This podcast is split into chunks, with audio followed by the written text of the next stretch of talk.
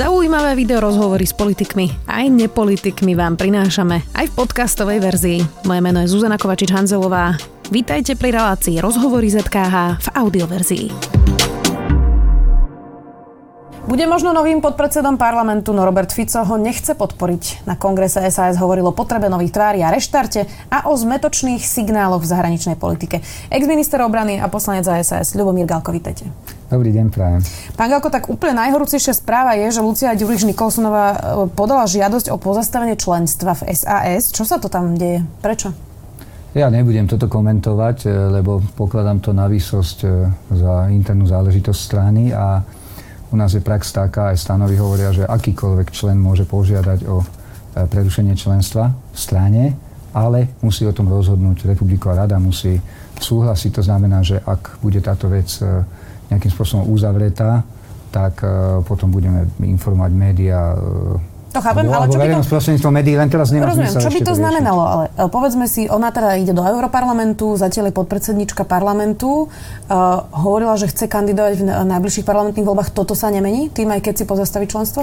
No, toto sú otázky na ňu. Toto sú otázky na ňu. U nás je možnosť, že Samozrejme, kandidovať môžu aj, e, aj členovia, ktorí majú pozastavené členstvo z nejakých dôvodov. E, samozrejme, že je to vysoko potom individuálne, ale opakujem, toto je vec, ktorú si my najprv rozlúskneme doma e, a potom určite budeme verejnosť informovať, len teraz je to naozaj v takom štádiu, že to pokladám za vysoko, vysoko internú stranickú záležitosť, ale len by sme zbytočne nejakým spôsobom okolo toho tancovali. Budete, dní, budete informovaní. Plus 7 dní to zverejnil vlastne asi pred dvoma hodinkami a v článku píše, uh, že vlastne problém je, že ju nezvolili do Republikovej rady. A že Richard Sulík vlastne pred celým kongresom poslal nejaký zoznam ľudí, ktorých on odporúča do Republikovej rady a všetkých okrem Lucí Ďuriš Nikolsonovej zvolili. Je to teda kvôli tomuto? No, e, opäť je to otázka na ňu, ale potvrdzujem to, že Richard Sulík poslal ten mail kde odporúčal e, troch členov do Republikovej rady, ktorí majú byť zvolení, alebo ktorých teda on by e, tým členom odporúčil zvoliť a je pravda, že Lucia Nikolsonová bola medzi nimi a je pravda, že ju členovia na kongrese nezvolili. Ale e, toto netreba brať nejakým spôsobom úplne dogmaticky, pretože u nás tá demokracia je naozaj veľmi vysoká a tých jednotlivých členov Republikovej rady volia členovia strany SAS. Tam bolo 10, dovolím si povedať 10 kvalitných kandidátov a tí členovia strany SAS demokraticky rozhodli o tom, že ktorí traja budú zvolení. E, tí sú zvolení a budú v tom e, najvyššom orgáne, lebo Republiková rada je najvyšší orgán, ktorý zastupuje stranu medzi jednotlivými kongresmi. Tak títo zvolení traja ľudia budú republikovú radu a budú tých členov v tej republikovej rade zastupovať. Takže mm. takto je to. Keď už sme pri Lucii Ďuriš Nikolsonovej, vy by ste ju po jej odchode do Bruselu mohli nahradiť na pozícii podpredsedničky parlamentu. Robert Fico ale avizoval, že teda za vás hlasovať nebude. Je nejaká dohoda v koalícii? Budete podpredseda parlamentu? Uh, takto ja by som sa podzem odham, podzem odham by prepadol, keď by taký človek ako Robert Fico sa za mňa prihovoril, hej? alebo keby mňa Bože gratuloval, alebo keby robil nejaké mexické vlny z toho, že Lubo Galko je stranou SAS nominovaný na podpredsedu parlamentu. Neviem o žiadnych dohodách. My sme využili tú možnosť, že máme nárok ako najsilnejšia parlamentná opozičná strana na túto pozíciu, keďže Lucia Nikolsonová odchádza do, uh, do Brusov, do Európskeho parlamentu. Republiková rada dala dôveru mne ako kandidátovi. Ja si túto dôveru veľmi vážim, ale žiadna stolička mi za to nestojí a určite ani strane SAS, aby my sme teraz niekde chodili a niekde sa dohadovali a doprosovali alebo zisťovali, či sú nejaké, nejaké koaličné dohody alebo, alebo niečo podobné. Oni konec koncov nech sa nejakým spôsobom vyfarbia. Tvrdia, že to miesto patrí opozícii, no tak nech sa, nech sa teraz ukážu. V roku 2010 to myslím bolo, keď Robert Fico ako jediný kandidát opozície kandidoval na podpredsedu Národnej rady Slovenskej republiky a vláda Ivety Radičovej, a teda naši poslanci, ho tam zvolili. Napriek tomu, že to bolo krátko po tom škandále, kde zháňal peniaz vlastnou hlavou a tak ďalej, tak ďalej. To znamená, my sme toto zvykové právo rešpektovali a Roberta Fica sme na tú pozíciu zvolili. Ako sa teraz oni zachovajú, je úplne ich záležitosť. Za stranu SAS môžem povedať len to, aj za seba osobne, že my si nenecháme diktovať nominácie. To znamená, ak raz... Čiže vaše meno a nikto, nikoho iné? No, e, jednoznačne som dostal tú, e, tú dôveru ja. To znamená, ja som kandidátom strany SAS. Určite si nenecháme ani stranou Smer, SD, ani žiadnou inou koaličnou stranou diktovať nominácie, pretože potom by to ani nemalo zmysel, to potom by nebolo opozičné miesto pod predsedu Národnej rady. Keď už sme boli pri tom kongrese, práve na ňom Richard Sulik priznal, že ponúkol Robertovi Mistrikovi lídra SAS. To sa takto robí, robí, že Richard Sulik si vlastne vyberie nástupcu a potom vám to oznámi? No tak nebolo to úplne tak, že by nám to vyslovene len oznámil, že ten najbližší okruh e, ľudí Richarda Sulíka e, sa s ním radí a niektoré kroky samozrejme koordinujeme spolu, čiže to e, pre viacerých ľudí z toho vedenia alebo pre viac ľudí na tom kongrese nebola žiadna novinka, že sa tak udialo a že nakoniec k tomu neprišlo. Môže sa to stať určitým, zdať určitým spôsobom neštandardné riešenie, ale Richard Sulík jednoducho tento krok urobil. Lebo... to ponúkol aj Andrejovi Kisko v minulosti? Tak to, to, to, to, toto neviem presne, ako bolo, lebo tie interpretácie sú rôzne. Či tú funkciu stále niekomu neponúka? a bez toho, aby teda vôbec o tom rozhodovalo stranická, stranické e, vedenie? Akákoľvek ponuka z jeho strany by musela prejsť e, potom republikou, radou a kongresom. To u nás nefunguje tak, že by Richard Sulik sa rozhodol, že teraz tento človek bude predseda ale on by sa tým predsedom stal.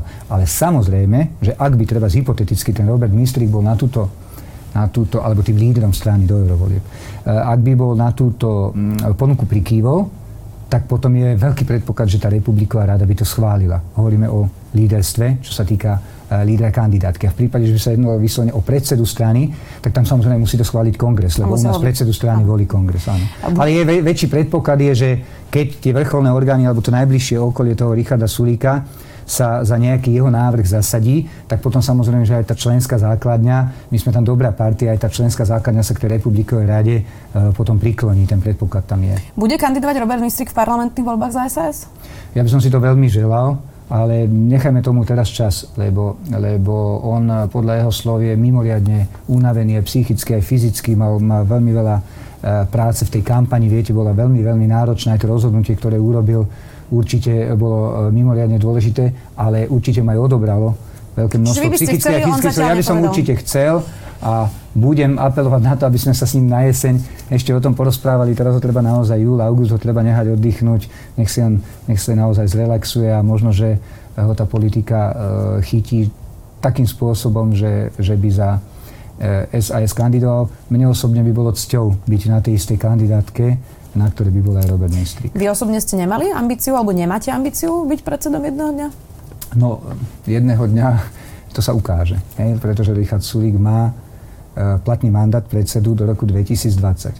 V roku 2020 každý, kto bude to cítiť, hej, členské základne, môže kandidovať za predsedu a áno, e, poviem otvorene, že ja zvážujem túto možnosť. V roku 2020, podotýkam, v riadnom termíne, kedy Richardovi Sulíkovi e, ten mandát končí, ale dnes to ešte neviem s istotou potvrdiť, pretože ešte veľmi veľa vecí sa môže stať. Rozumiem. Uvidíme, aký bude volebný výsledok a tak ďalej, tak jak sa ja budem zdravotne cítiť a tak ďalej, tak ďalej. Čiže ja to dnes ani nevylúčujem, ani to nepotvrdzujem, ale je pravda, že to zvážujem.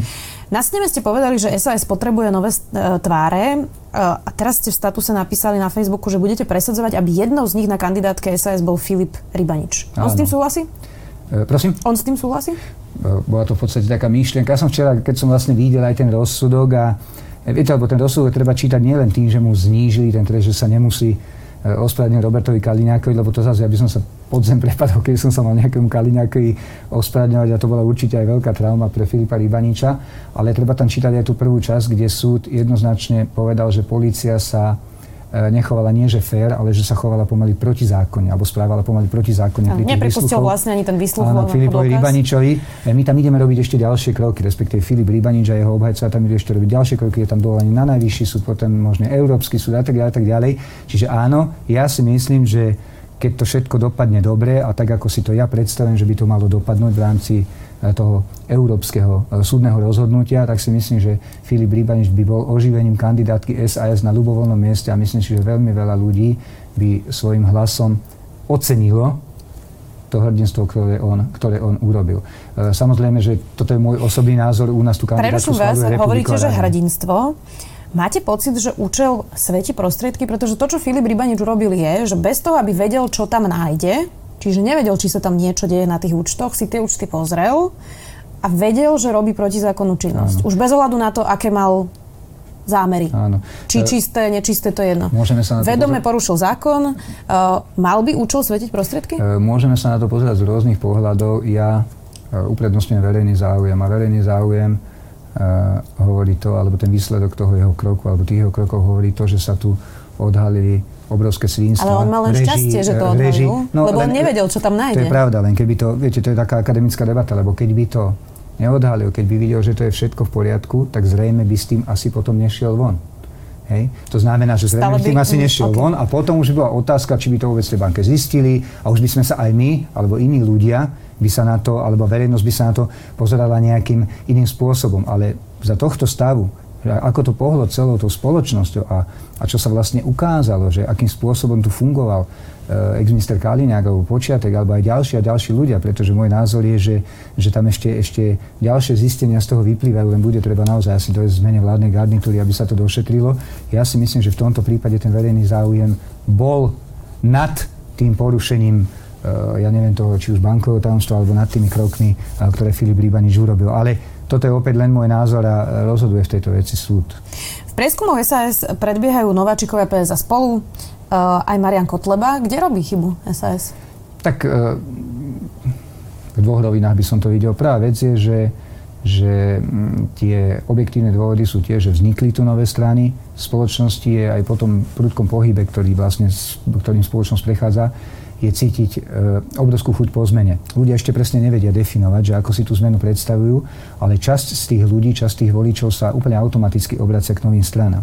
Do, do, do toho treba ešte zakomponovať úplne fenomenálny úspech e, pani novozvolenej prezidentky, pani Čaputovej, ktorá vyšla z novej strany z progresívneho Slovenska, plus aj veľmi šikovné a veľmi dobre načasované spojenie A týchto to dvoch nových strán. že kde oni získali voličov, ale ja sa pýtam, že kde vy robíte No, chybu. no a e, to je, to je tá ob, jedna časť, hej, tá objektívna. A druhá časť je tá, že my e, jednoducho niekedy vysielame zmetočné signály. Hej, jeden deň povieme jedno, na druhý deň musíme e, dovysvetľovať. Takisto si myslím, že by sme sa mali oveľa viacej venovať v tom, čom sme dobrí a to sú tie poctivé ekonomické pravicové riešenia. Nemali by sme e, pri niektorých veciach sa nehať rozvyklávať verejnou mienkou, ale mali by sme tvrdo trvať na poctivých pravicových riešeniach. To je to, čo naši voliči, voliči od nás očakávajú. A trošku sme ústupili aj z tých klasických liberálnych tém, napríklad osobných slobod, ktoré možno nie sú až tak populárne v spoločnosti, ale jednoducho takisto naši, naši voliči očakávajú, že tieto hodnoty budeme zastávať. A zaklíncal by som to samozrejme zahraničnou politikou, kde No sa nám viackrát stalo, že sme vyslali nejednoznačné signály. Vy ste povedali na, na kongrese smerom k verejnosti byť jasný a čitateľný vrátane zahranično-politických postojov, nevajatať mať jednotnú líniu, ktorú budú všetci poznať, budú jej rozumieť a budú ochotní za ňou stať. Pán Sulik toto dodržuje? On vám vlastne vyslúžil nálepku euroskeptikov SAS. No to je to, že my, že, že my sa pokladáme všetci za eurorealistov a nie euroskeptikov. A áno, je pravda, že e, táto nálepka nám prískla a je pravda, že niektoré jeho vyjadrenia bolo treba potom dovysvetľovať. On napríklad hovoril, že Rusko nie je hrozba. No, áno, tam som musel ísť priamo do toho názorového, do tej názorovej oponentúry s ním aj ja, pretože ako bývalý minister členskej krajiny NATO e, mám tam ten názor, že úplne jasný a úplne vyhranený. Rusko je bezpečnostná hrozba pre, pre Slovensko, pre Slovensko bezpečnostná hrozba a ja som z tohto stanoviska nie ochotný ustúpiť ani že o milimeter. A čím to bolo, že to Richard Sulik povedal? Bola to neznalosť veci? Tak myslím si, ja si myslím, že on si to naozaj aj myslí, že on si to naozaj myslí, len to nevysvetlil poriadne, lebo potom už, keď sme o tom ďalej diskutovali a aj v rámci strany alebo v rámci nejakých ďalších rozhovorov, tak dospel k takému poznaniu, že Rusko nie je priama bezpečnostná hrozba. To viete, ale to už je potom také slovička, ale niektoré si nikto neprečíta, lebo ten, ten prvý výrok, ktorý dáte, ktorý sa zjaví na titulkách, tak ten vidí, ja neviem, 500 tisíc ľudí, hej, keď to ide treba cez celoštátne televízie. A to, čo potom dovysvetlíte v nejakom statuse alebo v nejakom blogu, e, si pozrie 15 tisíc ľudí. A, a to je tá... A Richard Sulik je 10 rokov v politike, tak by mohol byť poučený, že ako má komunikovať? No tak viete, akože každý, každý by sme mali byť poučení, ale každý sme si e, za svoje výroky zodpovední. Čiže e, to je skôr otázka potom samozrejme na ňo. Ja e, si za svoje vyjadrenia e, ručím, alebo teda nejakým spôsobom stojím si za svojimi vyjadreniami a stalo sa, áno, stalo sa aj v minulosti aj mne, že som použil nejaké tvrdšie vyjadrenie, potom som sa za ňo treba aj ospravedlnil. V poslednej dobe si dávam e, na to veľký pozor. Ale toto je presne to, čo som ja hovoril na tom kongrese, že pri niektorých veciach možno je je lepšie trošku dlhšie rozmýšľať, alebo si treba tú otázku vyžiadať mailom, to nie je žiadna hamba vyžiadať si otázku od novinára mailom, si to premyslieť, tak aby to, čo poviem, aby bolo úplne jednoznačné, aby sa to nedalo vykladať dvoma, troma spôsobmi. Lucia Ďuriš Nikolsonová povedala v našom štúdiu, že podľa nej by mal byť Richard Sulik zdržanlivejší a pokornejší. S týmto súhlasíte? Mm, zdržanlivejší, no to je ťažké, pretože od predsedu strany sa automaticky očakáva, že sa bude vyjadrovať k úplne všetkému. My, podpredsedovia strany alebo, alebo tie nižšie šarže, jednotliví poslanci máme oproti nemu výhodu, lebo mňa keď sa spýtajú niečo konkrétneho na životné prostredie, tak ja im pre, prepačte, ja sa tomuto nevenujem, u nás sa tomu venuje Anka Zemanová, spýtajte sa jej. Len u predsedu strany sa očakáva, že bude prakticky mať názor na všetko. Čiže u ňo je to veľmi ťažké byť e, nejaký vyslovene zdržanlivý, ale áno, súhlasím, že niekedy je možno lepšie si trošku tú odpoveď viacej premyslieť alebo si vyžadať viacej času. Ak to takto myslela Lucia, tak v tom by som s ňou súhlasil. A čo sa týka pokory, ako pokora je dobrá vec, len, len to buď to teda v sebe máte, alebo to v sebe nemáte. To sa nedá naučiť, čiže či by on mal mať sebe viacej pokory, alebo nie, to ja si netrúfam hodnotiť. Tak to teraz znie, ako keby ste povedali, že on to v sebe teda prirodzene veľmi nemá. No, ja som toto nepovedal, len hovorím, že veľmi ťažké sa e, na to, aby ste sa naučili pokory, ak ju nemáte, tak musíte si prejsť niečím veľmi drastickým. Hej. To znamená, že musí sa vám prihodiť niečo veľmi závažného a vtedy e, v tom vašom živote môže nastať taký nejaký veľký zlom. Ale ak v sebe pokoru nemáte, zobudiť sa ráno a povedať si, že od dneska budem pokornejší alebo od čtvrtka obeda, to nefunguje a v politike už obzvlášť nie. Vy ste bývalý minister obrany, poďme ešte k prípadu Jana Balciara, šéfa vojenského spravodajstva. Ten má 15 lukratívnych apartmánov na Táloch, 12 z nich dostal do daru od otca, ktorý ich kúpil od investičného manažera Penty a doteraz nevysvetlil, odkiaľ vlastne má tieto majetky, domy a byty má teda aj v Chorvátsku. Výbor, v ktorom sedíte, to preveroval, je to, bolo to utajené rokovanie vášho výboru a vy ste vtedy hovorili, že on to vlastne hodnoverne vysvetlil. No, hodnoverne to vysvetlil po tú hranicu, kde my môžeme ísť. Mňa sa veľmi ťažko s vami diskutuje na, tú tému, e, na túto tému, keď nemôžem prakticky nič povedať, lebo všetko sú to utajené informácie. Faktom je to, že on predložil e, všetky možné doklady, za čo čo kúpil, ako to kúpil, čo kúpil spolu s ostatnými príslušníkmi rodinnými a čo sám a akým spôsobom sa to tam pohybalo. Predložil tie svoje príjmy za x rokov dozadu mňa tie jeho príjmy neuveriteľným spôsobom prekvapili, boli mimoriadne, mimoriadne vysoké a predpokladám, že mo- moji riaditeľia vojenského, alebo môj riaditeľ vojenského spravodajstva, alebo aj, aj ďalší, ktorí robili na tých pozíciách, kde robil pán Balciar, by teda akože buď ronili krokodílie slzy, alebo boli by dobre rozčúlení, keby videli e, tie príjmy, aké vlastne e, on mal v minulosti. Čiže až po túto úroveň to bolo v poriadku. Naozaj donesol obrovské množstvo dokladov, ktoré my sme si mohli pozrieť. Ale faktom je ten, že my sme sa dostali len po ňom. My sa už potom nedostaneme k jeho otcovi alebo k jeho nejakým súrodencom, k jeho rodine a tak ďalej. Tak ďalej. Toto my už skontrolovať nevieme. A, a tie majetkové priznania, ktoré podávajú funkcionári jeho rangu alebo na tej jeho úrovni, uh, oni nie sú voľne prístupné. Viete, keby toto bolo, že to je nejaký politik, tak ľahko aj vy novinári môžete spozrieť a môžete ho pogrilovať. Takto je to všetko na ministrovi obrany. Keby som bol minister obrany ja, tak mne by to jeho vysvetlenie nestačilo. To znamená, že ja by som e, hľadal nového riaditeľa vojenského spravodajstva. Hovorím vám to úplne otvorene. Ale keď minister obrany Gajdoš povie, že jemu to majetkové priznanie a to vysvetlenie stačí, tak my nemáme vlastne páku, akým spôsobom by sme to mohli ešte posunúť ďalej, lebo ja nemôžem ísť kontrolovať príjmy jeho otca, alebo účty, alebo, alebo nejaké pôžičky, alebo neviem čo všetko, e, čo tomu ešte mohlo predchádzať. Takže e, samozrejme, že to celé e, tá pachuť zostala v každom z nás. Hej, z celého, aj z toho vysvetlenia, aj, aj, aj vôbec toho množstva tých nehnuteľností, aj z toho, že to je riaditeľ vojenského spravodajstva, lebo keby to bolo všetko, že úplne že 100% čisté, úplne 100% čistá, bezproblémové, tak ja by som očakal, že ten človek dojde a normálne urobí taký finančný stripty, že sa postaví na tlačovú besedu. No toto je ďalšia vec, že on vlastne no. doteraz to nevysvetlil. No. Uh, okrem toho zvyšné tri apartmány kúpil od Pavla Pančíka, ktorý podnikal s pravou rukou Mikuláša Černáka. Figuroval aj v kauze údajného tunelovania vojenskej spravodajskej služby. Nemal by pán Balciar odstúpiť? No, e, ja keby som bol ministrom obrany, tak, tak by, a takéto niečo by vyplávalo na povrch, tak by som ho vymenil. Ja by som to urobil, lebo, lebo už len tieto styky, ktoré sú, jednoducho aj tá politika, aj vôbec tá, tá, ten štátno-zamestnanecký pomer na takýchto vysokých pozíciách, on niekedy nemusí byť aj spravodlivý. A, a keď sa preukážu takéto prepojenia, aj keby ste hneď boli neviem aký čistí v tom, no tak hold musíte z hrušky dole a musíte sa zamestnať niekde inde a dáte tam druhého človeka. Čiže ak by som ja mal na to dosah, aby som bol ministrom obrany, tak ja by som e, človeka za riaditeľa vojenského spravodajstva s takýmito obchodnými väzbami alebo kontaktmi, alebo jak to nazvať, by som nechcel. Čiže ja by som ho dal odtiaľ preč. Ale niečo iné, že nejaké zákonné odvolanie alebo nejaké zákonné dôvody. Tým, že on má bezpečnostnú previerku a tým, že minister obrany ho tak povediac, e, podržal. nechcem povedať, zakryl, podržal, tak jednoducho on, on e, nič neporušil. E, možno by mohla nastúpiť, ja neviem teraz, že Národná kriminálna agentúra alebo niekto, kto sa zaoberá treba práním špinavých peňazí a mohli by preverovať po svojej línii a to oni musia urobiť. Viete, to, toto už ide úplne, že mimo nás. My z hľadiska, my z hľadiska toho výbor na kontrolu činnosti MBU prakticky už ďalej ani nevieme, čo máme kontrolovať, alebo nemáme možnosť na to, aby sme ešte nejakým spôsobom v tejto veci konali. Na záver späť ešte k politike. Vy komentujete dianie pravidelne na sociálnych Áno. sieťach. Napríklad k doživotnej ochranke Roberta Fica ste napísali, že doživotná ochranka určite áno, ale viem o efektívnejšom riešení v Leopoldove. Nemali by o tomto rozhodovať súdy? Vy viete o, o niečom kriminálnom, čo urobil Robert Fico? E, samozrejme, že by mali o tom rozhodovať súdy, ale keď si už zoberete len len, a to nepoďme k tým ťažkým veciam, zháňanie peniazy vlastnou hlavou, alebo tie peniaze balené do alobalu, kde manželka e, toho poslanca Jánoša najprv veľmi plasticky popísala, že to, bolo, že to spolu balili a že to bolo pre Roberta Fica, že to boli peniaze z hodnotných trenských brání a potom zrazu pod nejakým po niekoľkých dňoch alebo po nejakom určitom čase zrazu to rozhodnutie, ktoré predtým dala, to, ten rozhovor, ktorý predtým dala ktorý dal predtým na video, tak nejakým spôsobom odvolala.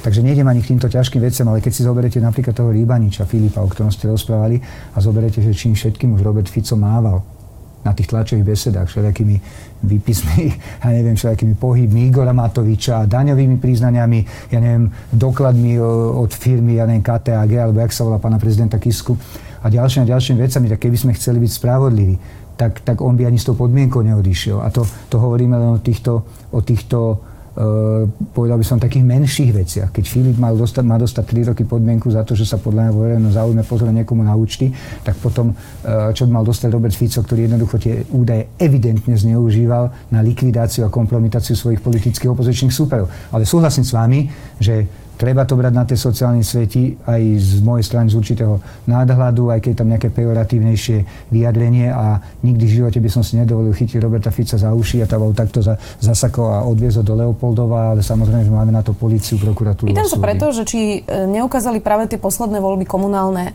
aj prezidentské, že z takejto retoriky používajú napríklad aj Igor Matovič, sú ľudia už unavení? No, e, takto, oni, e, tí ľudia chcú jedno aj druhé. E, ja si myslím, že my sme e, v tých voľbách boli úspešní. Aj treba, ja som mal na starosti voľby do VUC, kde sme dali dohromady tie koalície. Viete, že sme pomaly zo všetkých tých žúb ako dali preč, ostal len v Trenčianskom kraji, e, Smerak Baška. Takisto tieto komunálne voľby dopadli takisto veľmi dobre, kde teda už sa aj nové strany nejakým spôsobom zapojili a pre koalíciu dopadli katastrofálne. Ale ja súhlasím s vami, že, že ak je toho moc, tak ľudí to otravuje. To znamená, že ja som za také vyvážené, za takú vyváženú komunikáciu. Aj neustále pranierovať to, čo sa deje, alebo to, čo sa dialo, a na druhej strane jednoznačne e, ponúkať riešenia a vysvetľovať ľuďom, že čo my urobíme, keď budeme mať zodpovednosť za slovenskú vládu, treba, čo urobíme pre nich, aby sa oni mali lepšie. Na toto sa nesmie zabúdať. My v SAS sa o to snažíme v poslednej dobe čím ďalej, tým viacej. Teraz sme mali také sedenie, kde sme sa dohadovali, že oveľa viacej budeme promovať. Treba aj návrhy zákonov, ktoré nám neschválili hej, v parlamente, pretože to sa častokrát stáva, že dáme nejaký dobrý návrh zákona a to sa spláchne behom pol hodiny. Politika. Ale je treba, aby to ľudia vedeli, že jednoducho takéto veci sa snažíme robiť. Čiže súhlasím s vami, že ak je toho toho pranierovania, len toho boja proti korupcii, ak sa tá strana sú, e, sústrediť len na to, takže tých ľudí to otravuje. Ja si myslím, že to treba robiť vyváženie a treba ľuďom ponúknuť aj nejakú víziu a treba im ponúknuť e, nejaký lepší život do budúcnosti. My sa o to snažíme. Hovorí poslanec za SAS Ľubomír Galko. Ďakujem, že ste boli sme video. E, ďakujem pekne a prajem ešte pekný deň. Počúvali ste podcastovú verziu relácie Rozhovory ZKH. Už tradične nás nájdete na streamovacích službách, vo vašich domácich asistentoch, na Sme.sk, v sekcii Sme video a samozrejme aj na našom YouTube kanáli Denníka Sme. Ďakujeme.